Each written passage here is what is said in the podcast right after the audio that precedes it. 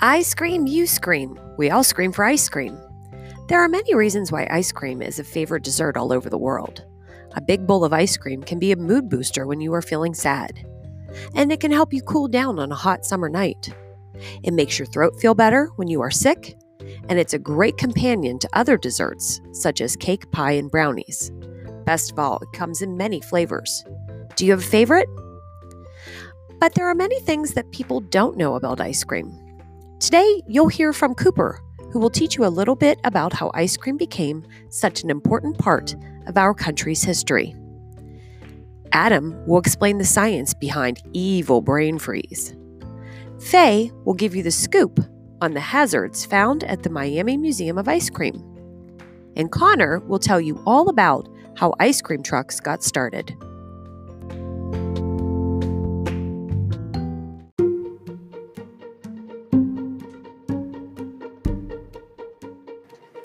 Ice cream has been around since the 18th century. Many other 18th century foods have disappeared and faded from the world, but not ice cream. Back then, ice cream was for the rich, and Americans had never heard of it. George Washington first tasted this delicious treat back in the 18th century, and since then he has been hooked to this cold treat. Many believe that Washington had been introduced to ice cream by Norborne Berkeley who was a royal governor of Virginia between 1768 and 1770. George Washington bought expensive ice cream making equipment. The first family served the dessert at parties in New York City and Philadelphia. Thomas Jefferson first tasted ice cream in France. He wrote down the first ice cream recipe in the United States. The ingredients were simple, but cooks had to go through an 18 step process that involved a lot of strength.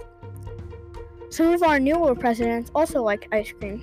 For example, Donald Trump loves ice cream. One of his favorite flavors is cherry vanilla.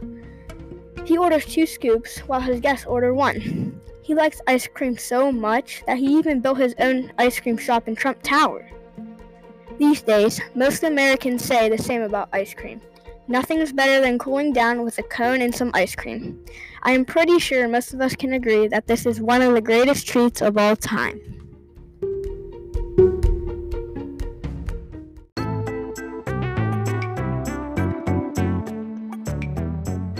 Do you hate brain freezes? Yes or no?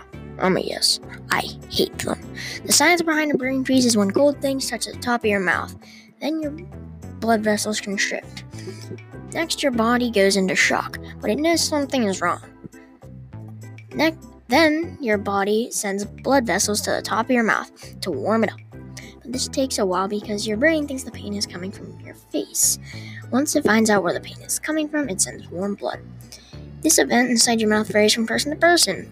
There is no there is one way to stop this from staying long. Just put your tongue to the top of your mouth.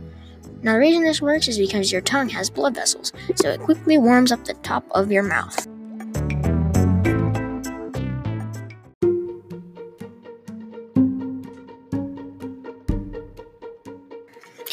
The Museum of Ice Cream is a pop up museum that is now in Miami Beach. It may be causing trouble toward the environment. You may be asking, how is it causing trouble? Well, the cause is sprinkles. Yes, sprinkles. Little plastic sprinkles, not the kind you put on top of your ice cream.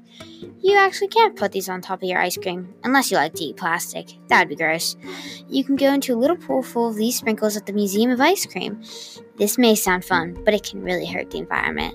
When people would step out of this pool of plastic sprinkles, they would go outside with sprinkles on their shoes. When the sprinkles would fall off, they would fall into the environment. The city government fears they would go down storm drains. Then they would wash into the bay where a lot of marine life lives. If the animals eat the plastic, they will choke and die. Yikes. I know, it sounds crazy. The museum is now taking more safety measures to make sure people don't walk out with sprinkles on their shoes. It's crazy how something so small can do so much damage.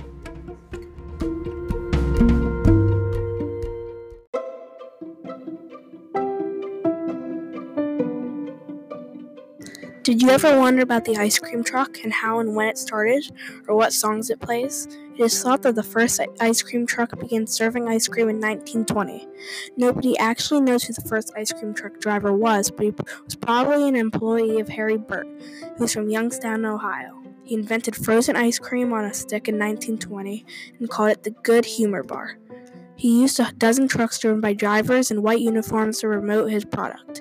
To keep their products cold, the first ice cream trucks used huge blocks of dry ice, while modern ice cream trucks use giant refrigerators to keep their ice cream cold. The songs that the ice cream trucks play Turkey in the Straw, Do Your Ears Hang Low, Pop Goes the Weasel, and much more. What's your favorite ice cream treat?